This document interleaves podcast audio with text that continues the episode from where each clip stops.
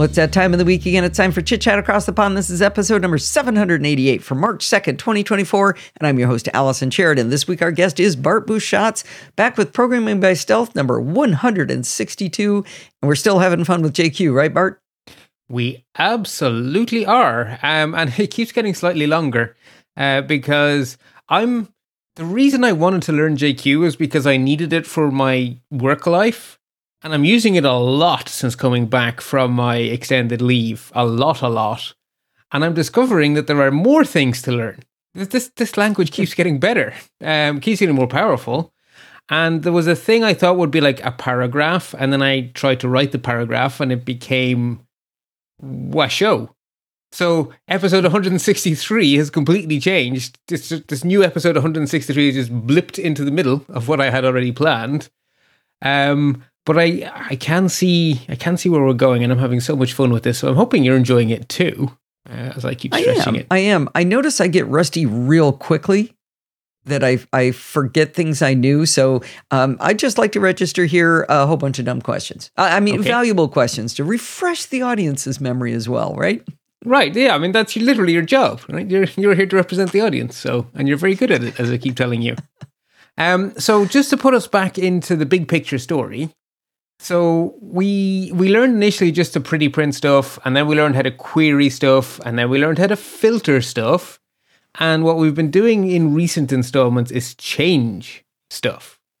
So not just build a new shape of a dictionary, but actually change things by doing math and by in, in the last time we did math we did assignment operators where we were changing the value of different keys in our dictionaries or different values in our arrays.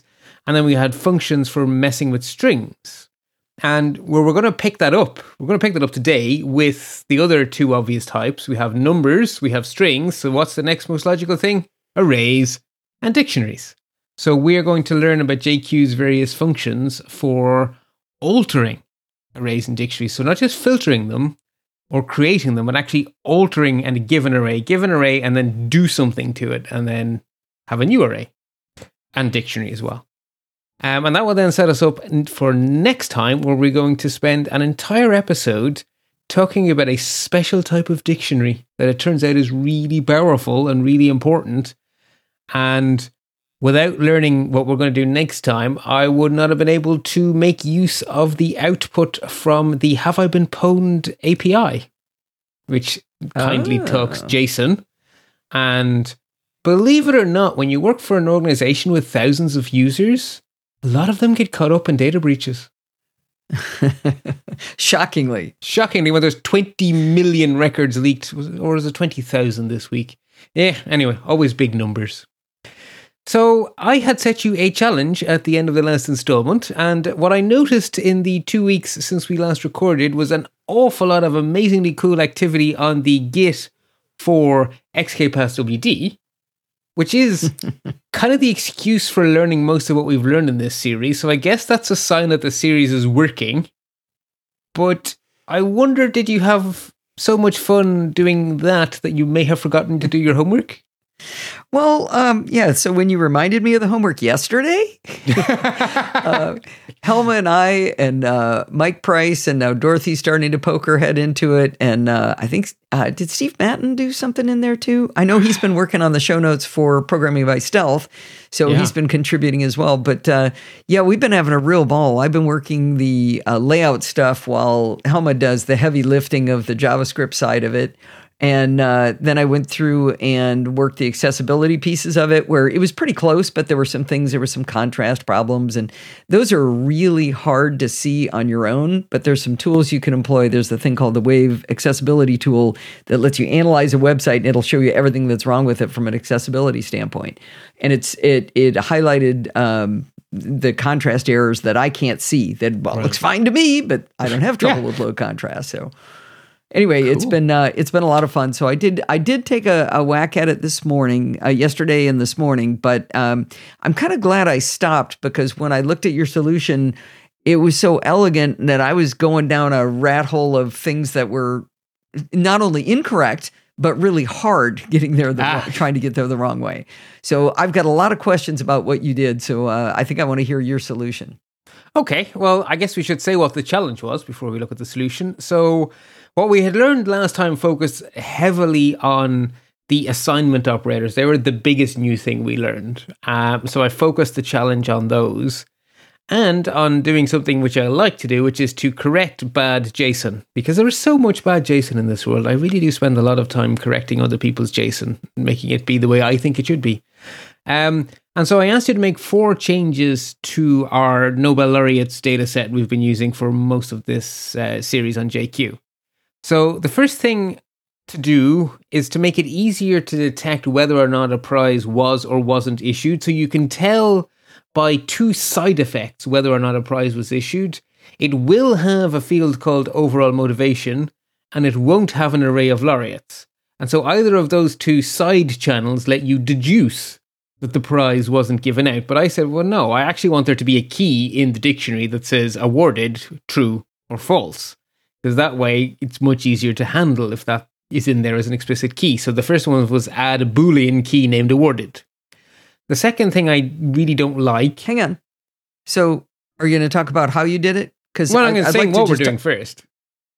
Or do you want to okay. look at them piece by? I was going to get well, say the 4 I'd, things. I'd actually like to go to piece by piece because okay. I understand the the overall flow, and I think people will too. But uh, all you wrote was dot square bracket. Or its prizes. Um, well, well actually, let me step back a sec. Yeah, because we need to jump back to a very important point because the the biggest penny that needs to drop for this assignment to be doable at all without tying yourself in very large knots is that what we need to do is we need to update the prizes. So that means we're going to use an update assignment operator to manipulate the prizes. So that means dot prizes pipe equals, which is the update assignment operator, and then we're going to make a new value for prizes. So that means that from this point on, oh, ah, the Wait, dot a new value for all prizes or something inside prizes. Yes. So no. Okay. the top level dictionary has one key named prizes, and that key is an array of dictionaries, one dictionary for each prize. We need Correct. to put a new value into the prizes array, which means we have to explode the array, fix each prize, and then recollect our exploded array and put all of that back where we found it in dot prizes. So right. the first thing I do is I start a square bracket to say I am going to collect everything I do back into an array. So the very first thing is open square bracket, and the very, very, very last thing at the bottom of my solution is the closing square bracket. So I'm collecting all the pieces back together and putting them into dot prizes. Okay, so it's dot prizes, pipe equals, square bracket, gobbledygook, square bracket. Bing, bing, so bing. all the gobbledygook is going to replace what's in dot prizes or add to what's in dot prizes? Replace. It's a new okay, so value that's because it's prizes. an assignment operator, not a what's the other one called? Well, this is we are uh, using the update assignment operator so that we have access to the current prizes, which are now in dot. So the current value of so prizes update, are in dot. So if it's update, why is it not? How, why? How is it replacing everything? I would think update would be additive. No, no, no. Update means okay you have access to the current value which you are going to be changing in some way. So we're going to change everything in dot prizes. Zoom out a little. So plus plus is an update operator. It takes it is based on the current value, but it is a whole new value, right? If you increment three by one, it's a whole new value four, but your starting point is the old value, so it's an update assignment. So our starting point is the original array, and our finishing mm-hmm. point is a whole new array. Okay. All right. I'll buy it. It, it seems counterintuitive, but okay. So we've got dot prizes, pipe equals. We're going to update assignment. We're going to create a whole new array that's going to replace everything that we had. Right. What makes it an update okay. assignment is that from everything from that opening cur- from everything after that equal sign, the dot operator is the current value of the prizes array. So when I on the next line say right. dot open square bracket close square bracket, I am exploding the currently existing prizes. So we okay, now I'm with have, you so far. Right. So now we're working on individual prizes because we've exploded them out. So now okay. we can do the first part of our challenge, which is add an awarded key. Okay, So- here's where I get stuck right away. Great, good. So Okay, so so you've got you've exploded the array. We've we've taken in dot prizes. We said we're going to update it. We've exploded dot, which is now our new prizes. Then you say pipe dot awarded equals has laureates. How does dot awarded equals create that key? Okay. It is so the equal symbol is a normal assignment operator. So its job is to make keys. It's either to make or update a key. So if there was an awarded key, I would be replacing that value with a whole new value. Or if it didn't exist, I'm making it. So I am literally creating. So like you would, you don't. It's declaring and assigning all in one. That's cheating. That Mm, should be, it should say let dot awarded equals. Like eh, I was sitting there going, well, how does he already talking to dot awarded if it's not there yet? So just dot awarded equals says if you got one updated, if you don't, just make it. Right, because effectively everything exists with the value of null. Think of it that way, right? Every possible No, variable no, always no, no, that exists. That okay, makes my head hurt.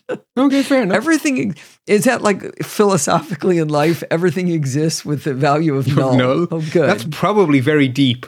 I'm sure there's a philosopher somewhere can tell us that's very deep and worth an entire thesis and maybe a PhD.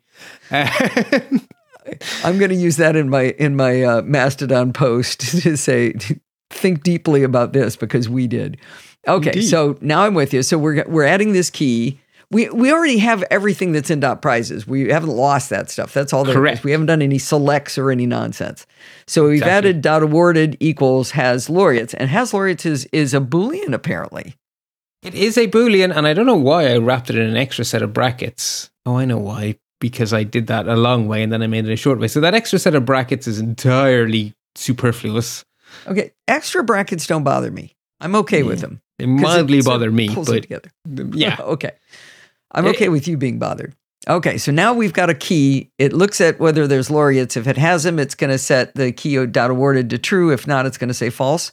Correct, because if you Okay. read the docs on has, it returns a boolean, which makes Gotcha, sense because you would normally use it after an equals or something, right? You'd normally use it in a condition Yeah. of some sort, so it spits out a boolean. So that's right, right. one out of four.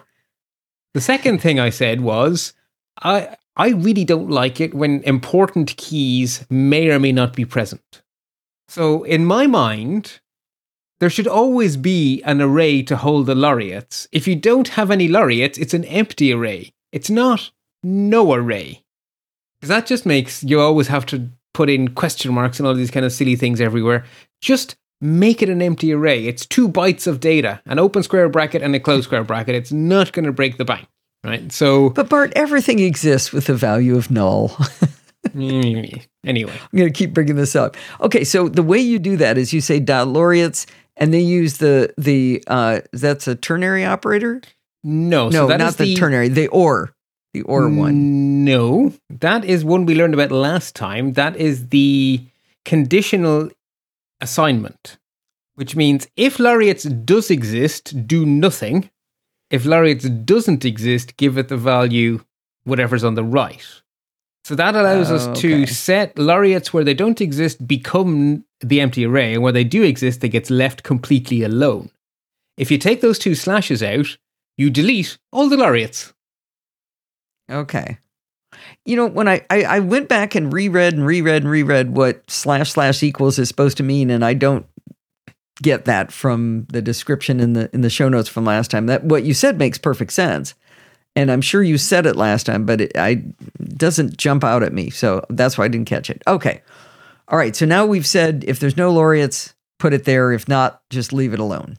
Correct. So that's two out of four. Okay. So the third thing then was to go to descend. The third and fourth things are inside our laureates because they need a bit of cleaning up too. So that's cleaned up the top level dictionaries for the prizes, but the laureates also have a bit of a mess.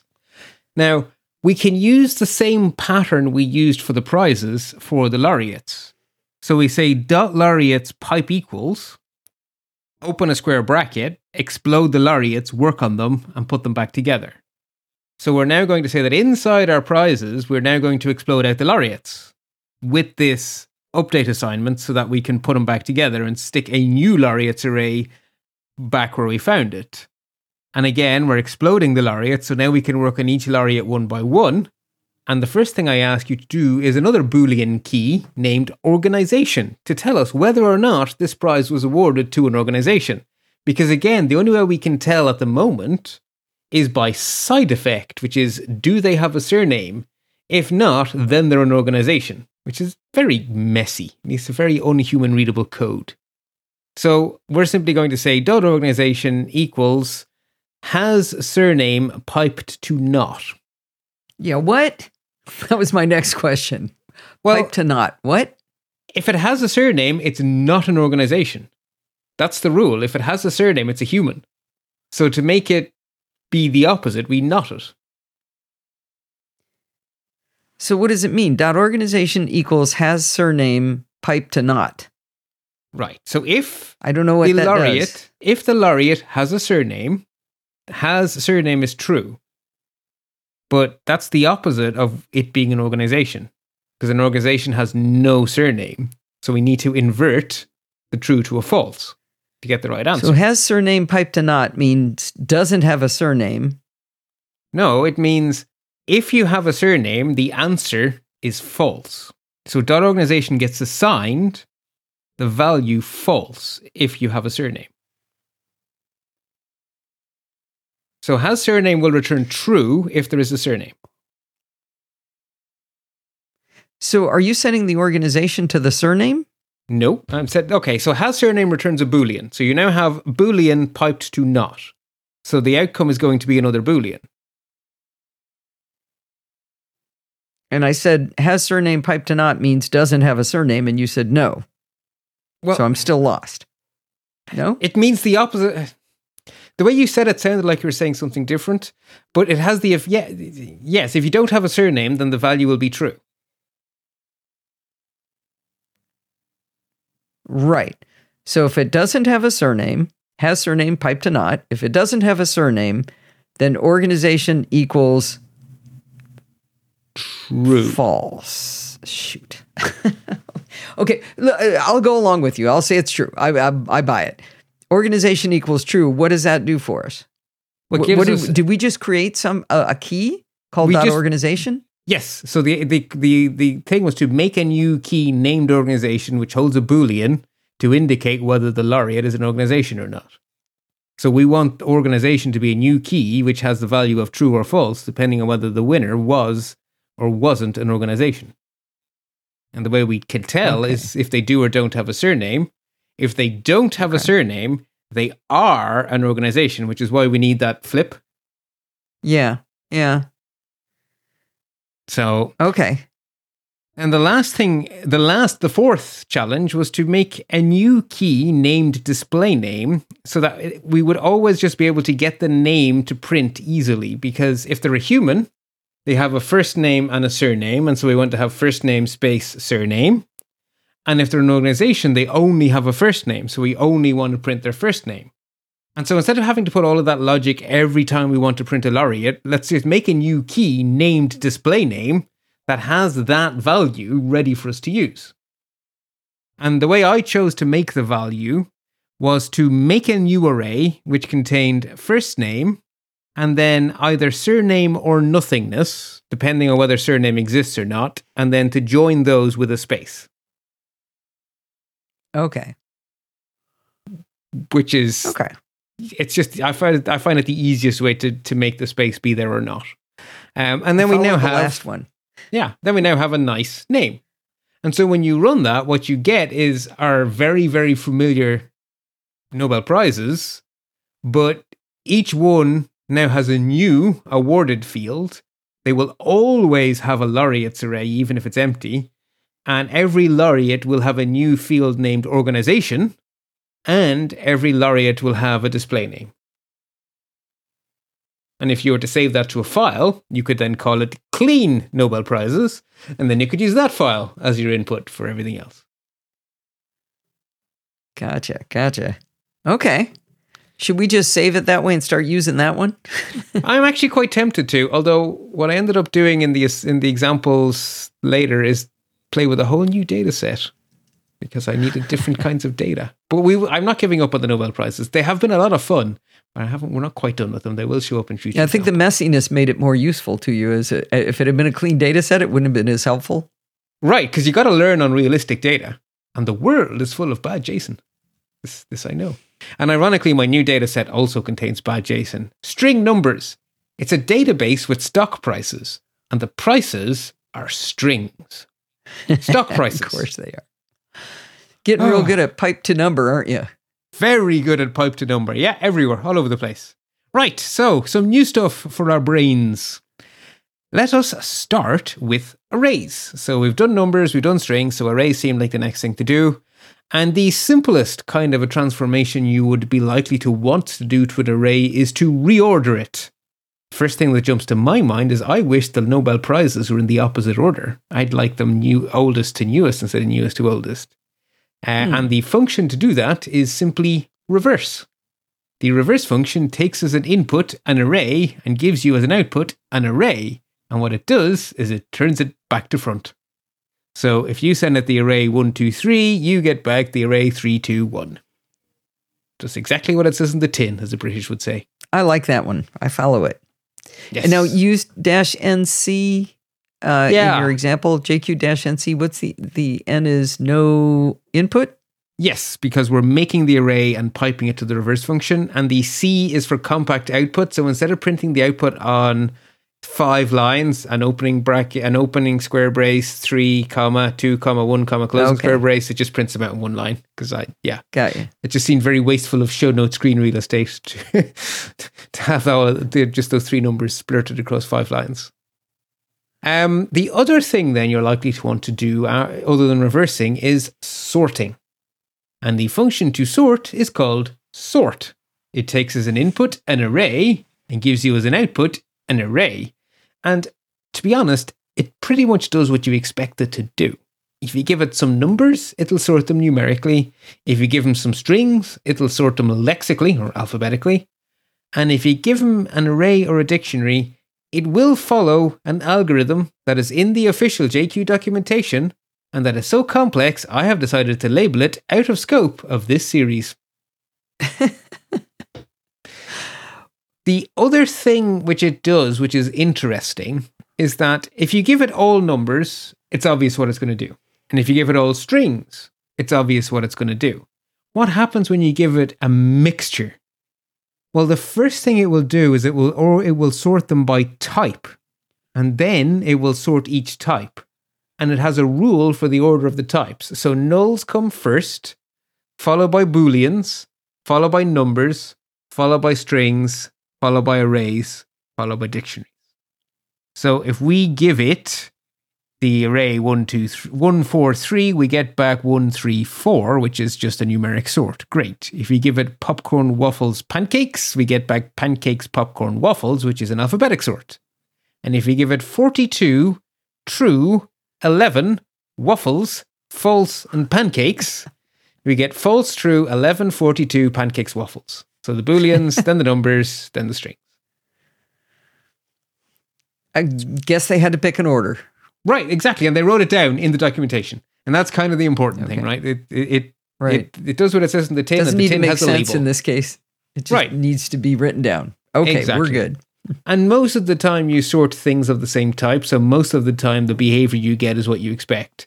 And if you're wondering, well, how do I do a reverse sort? The answer is you pipe it to reverse when you're done.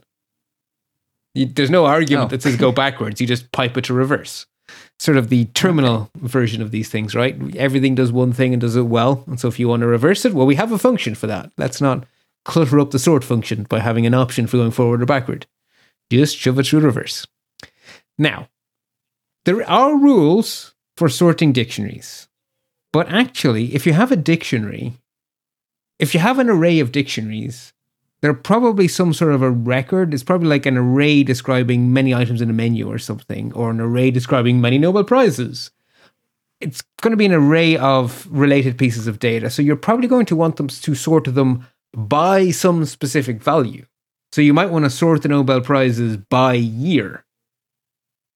So there is a whole separate function to allow you to do that. It's called sort underscore by. and it takes one argument, which is a filter.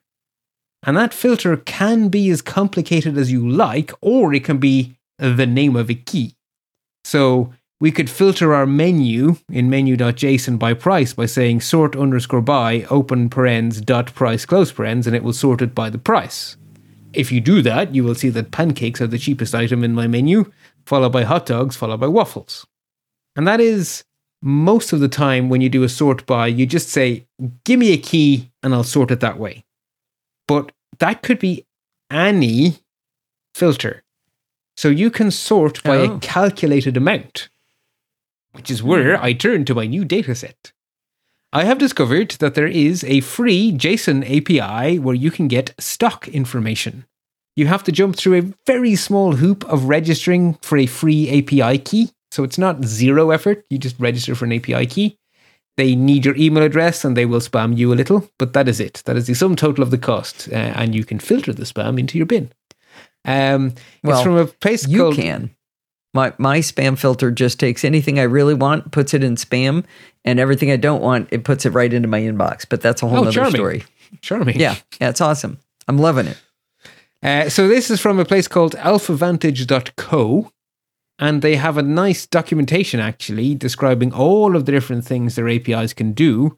And one of their APIs is called Company Overview. And it gives you this big giant glob of JSON for every company on the American Stock Exchange and the UK Stock Exchange and a whole bunch of other stock exchanges.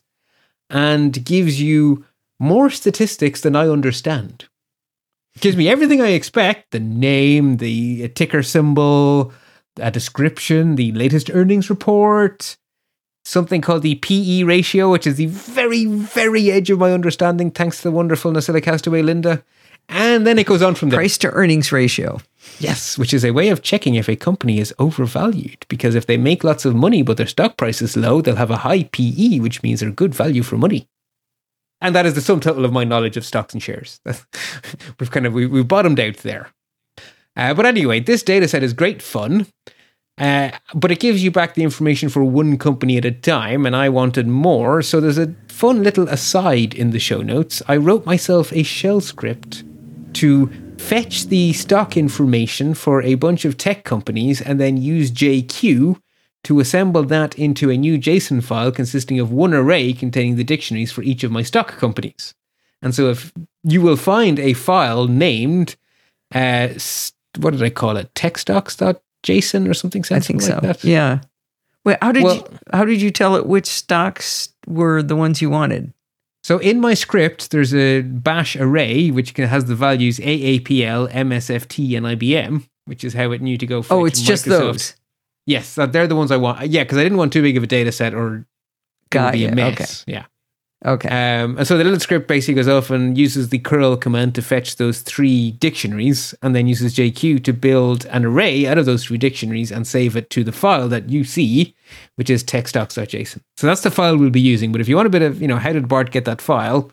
It's in the shell script. And since we did shell scripting in this series, I thought, why hide my work? Why not share my work? you may enjoy. Anyway, all of that gets us back to this sort by thing. So, what if we want to do some sort of weirdo stock calculation? And I was going to calculate the PE ratio, and then I discovered it's already in the data set. So I've decided, and this may be terrible advice, I am not giving you stock trading advice here. But imagine you decide that in my infinite wisdom, I have discovered a new way to pick which stock to buy. Imagine that I think the best stocks are the ones with the highest ratio of PE ratio to dividend per share which seems like it might be sensible because a high PE ratio means it's a stock that's undervalued, and a high dividend per share means they pay out a lot for every share you have. So a stock that's both undervalued and pays well sounds to this idiot like it might be a good investment. right? Again, we're not advising in any We're not way, shape, or form. I just needed something to calculate that was not already in the data set, and that wasn't. I don't even know what it's called. We'll call it the BART ratio if you like. Uh, or actually, we'll call it the Linda ratio because Linda told me everything I know about stocks. She may hate Well, me having it be- called after her because this may be a silly idea, but anyway, it doesn't matter. Yeah. The point is, our data set contains the PE ratio, and it contains a dividend per share, but it does not contain this new product of them I've just invented.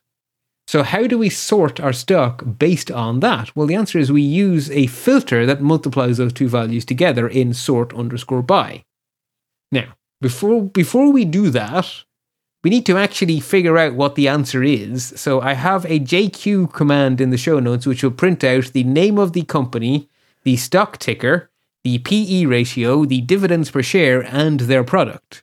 So, for Apple, that gives us AAPL is their stock ticker, um, and the product of the two is 26.54. Uh, for IBM, it's uh, 153.1 ish, and for Microsoft, it's 107.5 ish, which tells us that the smallest BART index, we shall call it, is Apple's, followed by Microsoft, and then the biggest is IBM. So if our sort by is correct, it should give us back AAPL, MSFT, IBM. So let's try. Because it's smallest to largest. Because it's smallest to largest. I could have run it through, I could have piped it to reverse to get it the other way around, but I didn't want to clutter okay. my example, and it just sort of fit on one screen as it was. Um, so sort by, open a bracket to give it a filter, and then the filter we give it is open another bracket, dot PE ratio pipe to number, close bracket, star for multiply, open a bracket, dot dividend per share, pipe to number, close the bracket, so we now have two numbers being multiplied, and then we close the argument to sort by. So sort by is going to be by this ratio I've invented. And so if we run all of that through an actual JQ command, and then we pipe that to another filter that just replaces the giant big dictionaries with only their stock symbol, we get back AAPL, MSFT, IBM, which is sorting them based on this thing that doesn't exist. It's just a number I mathematically made in the filter. it existed while sorting and then vanished into the ether once the sorting was done. So you can sort on anything, right? You can sort on some sort of weird average. You can sort on anything you can express as a filter. That's pretty cool. Uh, very powerful cool and powerful, um, and quite useful in the real world. Okay, so now let us move on to adding and removing things from our array. So we can reverse them and we can sort them in very powerful ways. So the other thing we can do is add things and take them away. And one of the things we learned in the previous installment was that JQ is one of those languages where operators can be overloaded, is the jargon term. In other words, an operator can do different things for different inputs. So when we use a plus with numbers, we get addition.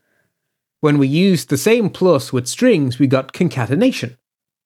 You can also use plus and minus with arrays. So you can have hmm. one array plus another array. And what it will do is concatenate the arrays if you use plus. So we can say the array 1, comma 2 plus the array 3, comma 4 will give us the array 1, 2, 3, 4. Nope, I don't like it. I don't like really? it at all, Bart. Really? that should be four comma six. No, it should be four comma six. Actually, if you wanted to do four comma six, you would use the add function, which allows you to add arrays together. And but anyway, that's neither here nor there. Let's not do that. Um, uh, forget I said Plus that. does mean add sometimes. when you add arrays, you concatenate them. When you add strings, you concatenate them. Okay. What would you guess minusing two arrays might do? What it well, does I is, didn't read ahead. But. Uh, well, then, not much of a guess. So, the array to the left of the minus is considered the input. The array to the right of the minus is things you don't like.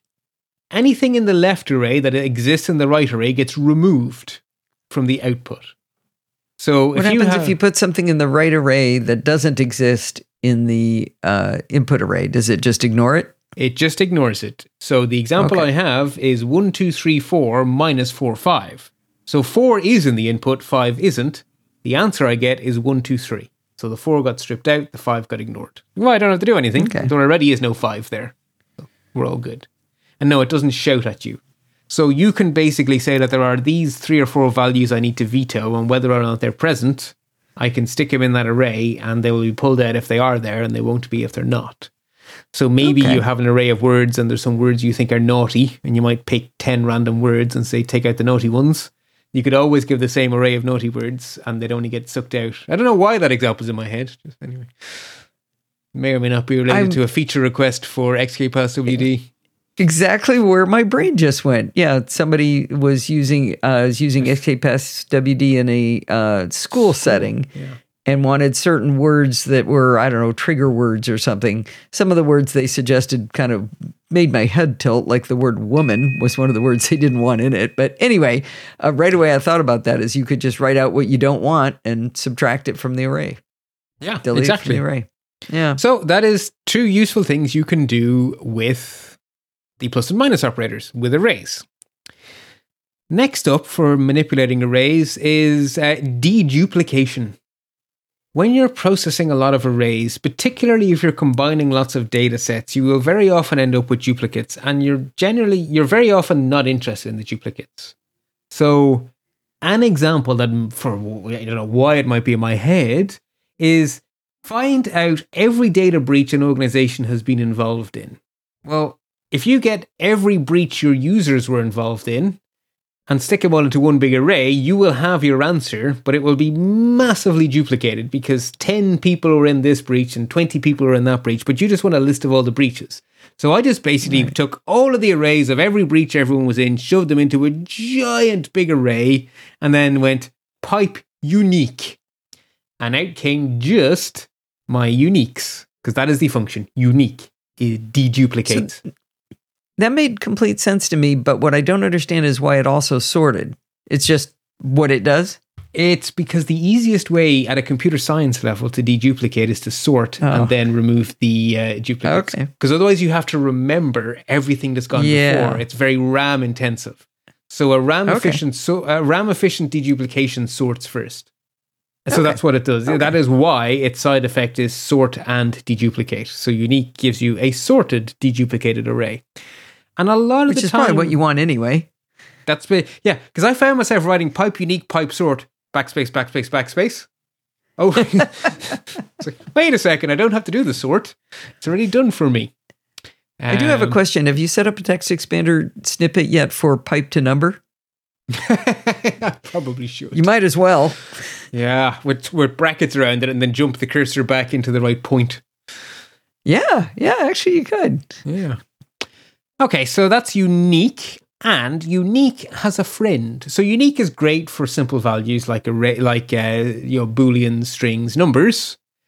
Unique will work with arrays and stuff, but you may want to be a little pickier with a dictionary and say, I just want one of these data sets.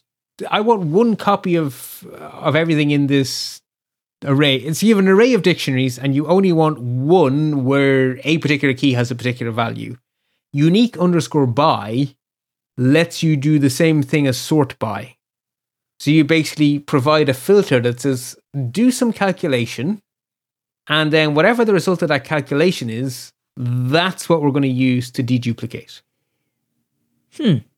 And so Okay. 99.9% of the time, you're just going to use the name of a key.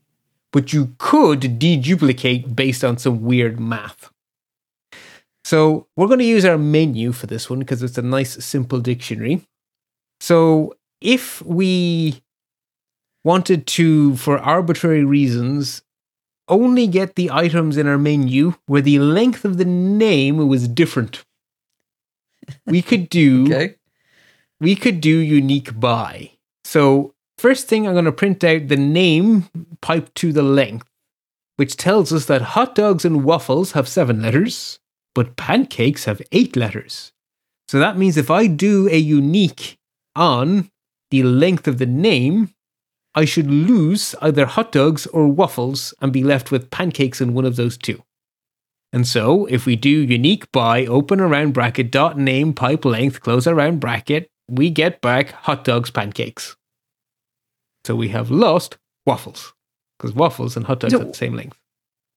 I had one quibble with uh, part of your explanation on that. On that, you said, um, "Note that the elements in the output." Well, wait a minute. Before you said basically that you don't know which one's going to disappear, but I think you do. I think it's the first one it finds that it gets to stay. So the- since it's going alphabetically, it would find the first one would be The documentation alphabetically would- says don't count on it. It could be either.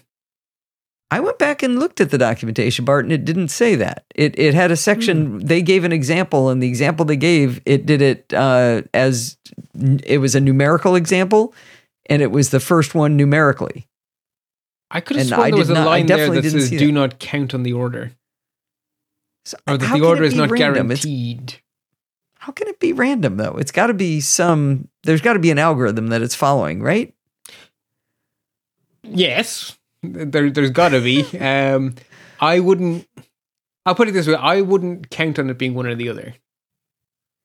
But generally so speaking, it says this, you the unique the unique by path expression function will keep only one element for each value obtained by applying the argument. Think of it as making an array by taking one element out of every group produced by group. And then it gives you three examples and the last one was unique by length and it came it it did it exactly the same way as the one we did here where it was the first one it got to alphabetically. I, Right, I'm so- sorry, the first one as it went through the uh, the list. Right, so that's through the array, and the first one it got to got to be to stay. Right, so that says it uses the group by function to do the work. And if you look at the documentation for group by, it says we do not promise which one gets kept. I followed this one down the rabbit hole quite far. I was on the tarmac in Brussels airport in the snow and had time to kill. Uh, so I actually went and followed the, the, to the docs for group by. And in So the don't for group, group by. by in this, so I didn't. Group by is to- another whole different function somewhere else up or down in the docs. It's a whole separate function. okay. And it has docs It's got to be knowable. It has to be. But they said they wouldn't make a guarantee. So I was like, well, if the docs don't make a promise, I'm not going to make a promise. Hmm. So I'm just going to be agnostic. Okay. it looks I, like it- uncomfortable with the concept that that a uh, a uh, computing platform would be able to say something was indeterminate in that case. That just seems unlikely. That's all, right? I'm sure it's the same output for the same input every time, but whether it's an obvious rule necessarily, it may be a little unobvious. There may be some subtleties in there, particularly if I'll you're dealing that. with complex uh, data structures. Anyway, the point is we can Okay. deduplicate with simple values or even with complicated values using unique underscore by.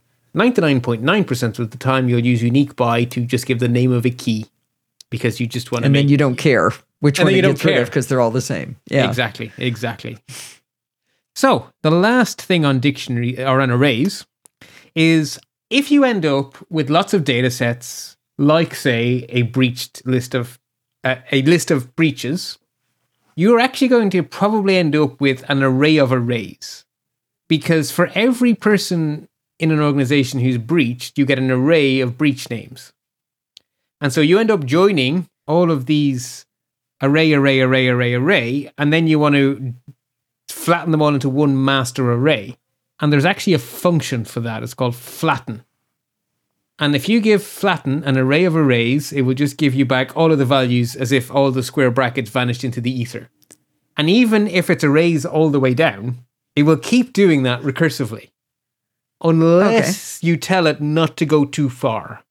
So if you want to preserve some of your arrays at some depth, you can give it an argument which is the maximum depth it will go until it stops flattening. So if we give it the array 1, followed by the array 2, 3, followed by the array 4, which contains the array 5, 6, and we flatten it, so we now have an array that contains a number, an array, another array that contains another array. Doesn't matter. It's like arrays all the way down here. It's very hard to say, but you end up with the output one, two, three, four, five, six. It just flattens all of the arrays, and you just get one, two, three, four, Okay. five, six. Now, if we want to see the difference of flattening to different depths, if we say flatten two on that horrible data structure, it will go down to two levels within our array. So that means we go into the first array, two, three, and we go into the five, six, which is inside the four array. So that's two. So one square bracket to four, another square bracket to five. We go into both of those, so we still get back one, two, three, four, five, six. But if we give it one, it doesn't flatten that inner inner array. So we get one, two, three, four, and then the array five, six, because it stopped flattening. I, I looked at this one over and over again, and it, I'm sure this sounds like gibberish if you're just listening and not not reading along. Um, and we're aware of that. But the way I like to think of it is, since we always count from zero, is if it just comes across a, a, a value, that's zero. If Right. it finds an array, that's one deep. If it finds an array inside of an array, that's two deep. So that's how you know if you gave it two, it would get both of those. One, it would only get the first one. Perfect. That's so much better said than I could have, and it's exactly right. And that that's probably what it's doing on the inside as well. That's almost certainly how it's counting. You've probably described its inner workings perfectly. We got lucky. So that is our array manipulation. We can reverse them, we can sort them, we can add things, we can remove things, we can uniqueify it or deduplicate, as one would say in English, and we can flatten them, which is quite good. So the last thing then is dictionaries, uh, and we can add and remove keys from dictionaries.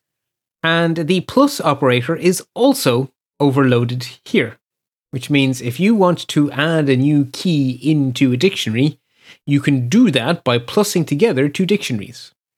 So on the left, you have one dictionary, and on the right, you give it another dictionary with different keys. And when you use the plus operator, they get smushed together. Um, if your dictionary contains dictionaries, and you don't want one to replace the other, you actually want to go recursively and merge them all the way down to infinity, you use the multiplication operator. So add will do it to one level deep, and whoever's on the right wins. Multiply merges all the way down. So, hmm, I read this one and I made a note. Can you elaborate on what you mean by recursive merge? I'm going to ask you to say it. Give give me an example. If I if I've got a, a dictionary that's one two three, mm-hmm. and a dictionary that's four five six. Okay, well, if it was a dictionary, it wouldn't be one, two, three. So a dictionary could be Monday one, Tuesday two. Okay. Right. Right. Okay. And then we could add Let's to it Monday to- Wednesday three. That's an easy one, right? That's let's start with the easy case. So Monday one, Tuesday two, Wednesday three gets added to it. We get a new dictionary with Monday, Tuesday, Wednesday. All three of them. Okay. If our the one on the right hand side also had a dictionary Tuesday which had the value four, then whatever I say in the show notes wins because we have two values competing for Tuesday, and the show notes say whether it's the one on the left or the one on the right that wins. It's one on the right. If both define the new value, the value on the right. Okay, so that would mean that the one on the right wins. So then in that case, it's going to be the second Tuesday, which was four, would win. But now, that's our simple example. So in that case, plus and multiplication don't do anything different. Now, But, My- I, I didn't. I No, no, didn't no, hear multiplication in that whole explanation. You I just know. did the addition one. Right, because in So this what- case, in this case, the two are the same. And the reason they're the same is because our values were one, two, three. So our values are not dictionaries, our values are just numbers. If our values are dictionaries, right? So imagine our Monday dictionary contains total sales and no, let's say profit and number of items sold. So for Monday, we have a profit of 10 and a number of items sold of 2. Now for Tuesday, we have a profit of 11 and a number of items sold of Sure. 3. Uh-huh. Now we add to it another Tuesday, which has a number of items sold of. Wait, Don't do numbers. bad Just example. it has a number of items sold. So if the second thing is a dictionary, right? So if Monday contains another dictionary, if you use plus, then the dictionary on the right wins, and everything in the first dictionary gets thrown away, and only the dictionary on the right for gets kept. Okay. If you use a multiply, it does a merge, not a throw away and replace. So would a merge add the values of the add the values for the same key? No, so if the if the keys clash, you still throw away the one on the left. But if if the okay, imagine I think maybe you need to put an example in for this one because I'm not getting close on it. I th- I don't think you have an example. I don't because it made my head hurt a lot. Um, Oh, okay. Well, that's okay. We can stop with it, make our head hurt, and if we ever need to use it, we'll go look it up. But it better not be on the homework, the- on the final exam. It is not. I promise you, it is not on the homework. Um, no, I can make it work. So if your dictionary, if you have a dictionary, which can, okay, you have two really simple dictionaries you're multiplying together. The first dictionary has one key named Bob that contains two keys, A and B. Doesn't matter what the values are. And you have a second dictionary that also contains the key Bob, but it contains the keys A, B, C. If you add them, then no. Ah, now I got, okay, I have the perfect one. Bob. We're sticking to Bob because I like Bob, right? Our Okay. dictionary has a key Bob that contains a dictionary with the keys A and B. And our Okay. second dictionary has a Bob that contains the key C. If I Okay. add them, then Bob becomes C. Because the one on the right Oh. wins. So it doesn't become ABC. If I multiply them, it becomes ABC. It merges at the Oh. deeper level. Huh. But if they- they both had a C in them, Then the one on the right it would, would be win. just like it would be just like addition. Right, Or ju- exactly. sorry, just by plus. Precisely. Yes. So basically, oh, what happens if there's extra keys? If you multiply and they get merged together, if you add them, the one on the right wins for the entire dictionary. Doesn't doesn't Right. do a deep merge. Whatever it is, it replaces it. Yeah. Okay. Like I say, I, I have yet to use the multiply operator between two dictionaries, but I have used the add operator between two dictionaries. On behalf of the class, we hope you never make us use that one. Or I you teach it to us again with an example when you do.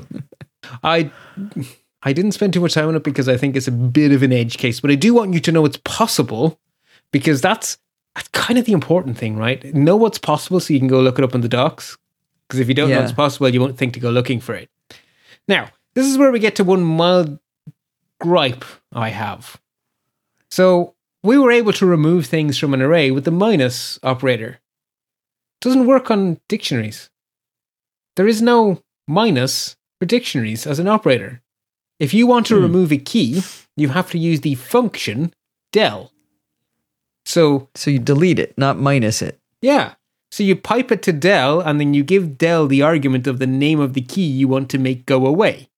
So, if we want to remove the stock from every item in our menu, we would explode our menu, pipe it to del.stock, and then wrap the whole lot in square brackets to re implode? I don't know. Re- catch together our explodey bits back into an array, and then we Fuse. get fuse them back together, and then we end up with hot dogs with a price, pancakes with a price, and waffles with a price, but the stock has vanished because we said del.stock. It's kind of obvious, but why, is it, why isn't it a minus? Should be a minus. Yeah. Anyway. It was right there, ready to be used. Yeah. Well, anyway, that's that's that's the way they baked it, so that's what it does. So I have a challenge for you for next time, which does not involve the multiplication operator. So I would like you to take our Nobel Prizes data set, and I would like you to give me just a list of all the laureates, but each of them just once. So Marie Curie does not get to be listed three times. She only gets to be listed once. And I would like all of the laureates not in the order they happen to appear in the dataset, but I would like them in alphabetical order, please. So no duplicates and alphabetic, please. And that is Alphabetic actually by surname, I hope. ah. So if you can get them alphabetic at all, then you get full marks. If you'd like a bonus prize, now this this this I've done this because I needed to make sure it was possible. So I have the challenge solution done. Uh, and if you're naughty, you can peep at PBS 163 plus as a branching gate. Uh, but I know it's possible because I've done it.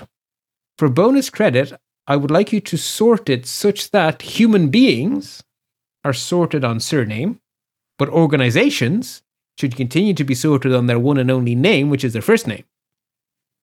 And when you print out the human beings, they should be printed first name, surname. Even though they're sorted on surname, I want you to print them. So Marie Curie should sort as a C, but she should be printed Marie Curie. So she and Oh, Pierre wow. should be next to each other. so it can it can be done and the I'll give you one hint. You're going to need to use sort by. So, do you remember in the old days when we managed our music files in iTunes and we used to use the ID3 tags? You would have remembered from making your podcast episodes. There was an well, yeah, ID podcast episodes have ID3 tags. I right. still use them. There is an ID3 tag named sort order. And if you wanted to have the Beatles sort as B, you would put Beatles in the sort order field, but leave the name as Beatle, as the Beatles.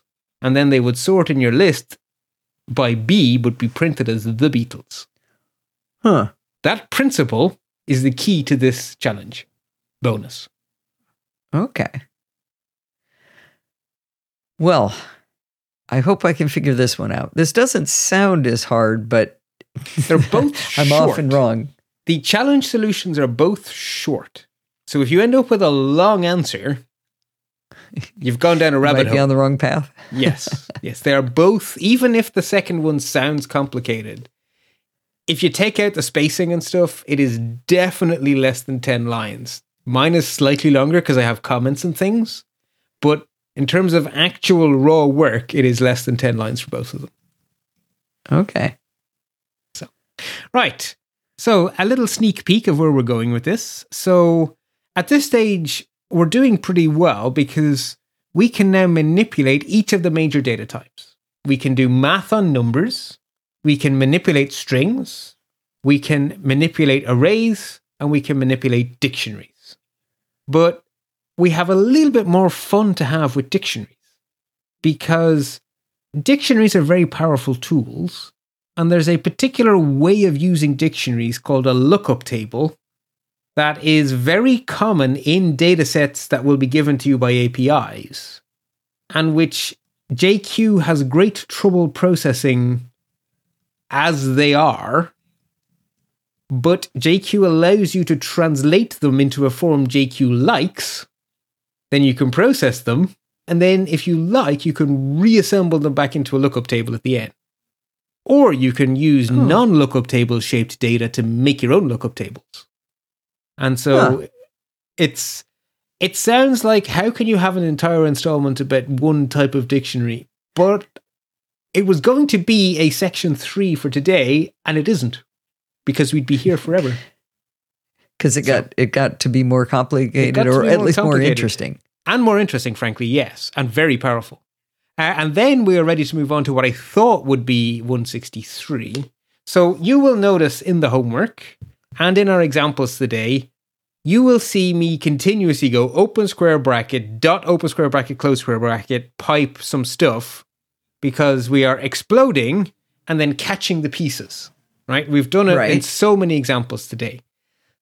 That looks inefficient. And we're doing it all the time. The people who wrote JQ are very fond of making the things you do often simple. We must be doing it wrong if our code is constantly full of this complicated structure. We are doing it wrong. There is a way to edit an entire array or an entire dictionary without exploding it.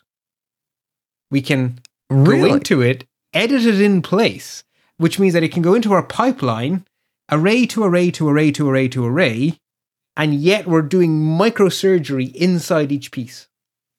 All this time you've been making us do it the hard way? Yes, because otherwise, two things would happen. You wouldn't appreciate the power of the easy way, and it would make your head explode. Oh, okay.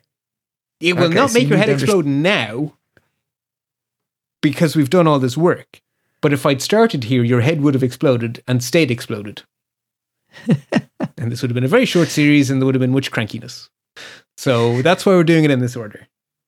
Um, and then we have a few more little bits of cleaning up, but that is at that stage, if you wanted to tune out, you could. And at that stage, you're getting the bonus material the really cool stuff JQ can do, which will take you from a JQ user to a JQ power user. But after these next two installments, you have done, you know, the way it's the 80 20 rule 80% of the time, you only need 20% of the features. That gets us to the 80 20 rule after those two installments. And then we are going to spend a little bit of time doing another 20% of the remaining 80%. We're still going to leave Okay. the really mad stuff out. I've, I've read every single word of the docs and I know what everything does. And I've made a Wow. choice of what's worthy of our time. And there are some really fun things for us still to do. But if you get if you find this is all too much, you can tune out after these next two. And then you have enough JQ to do like almost everything you're likely to want to do. But you could do it better if you stay tuned. right. Well, that sounds good, Bart. I think you've also let people in on a little secret that Bart has started working ahead in the show notes. So if you go to GitHub and you look for his um, programming by stealth show notes, you can actually be pulling and seeing things as they get edited. You Don't can. no guarantees it's what it'll end up as, but you No, could. They always get rewritten, but it's kind of if you want to see the sausage being made, there'll be a branch with a plus on the end. That's the one for future stuff. So at the moment is 163 plus. As soon as I start working on 163, it'll become 164 plus. But any branch that ends in a plus is the super secret sneak peek. Well, but there's they're all whip, aren't they? They are. Yeah, sorry, they're whip dash. So right now there's a whip 162, which is what we're recording right now, the second, and a whip 163 plus. Okay.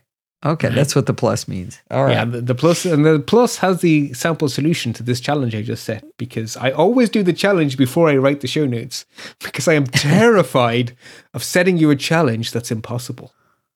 Oh, that would be that would be a bad thing. Because I wouldn't find So- out till I went to write the show notes two weeks later. You would have two weeks of hell, and I would never hear the end of it.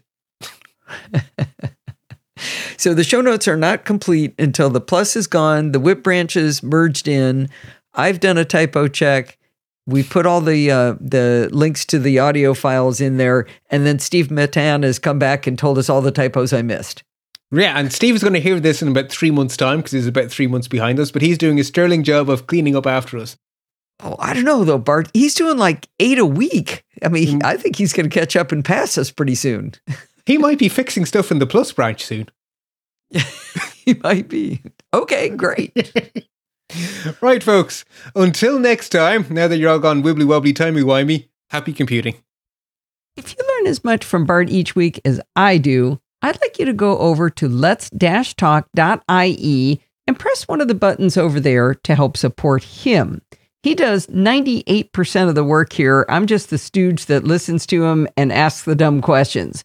If you go over to let's-talk.ie, you can support him on Patreon, you can donate via PayPal, or you can use one of his referral links.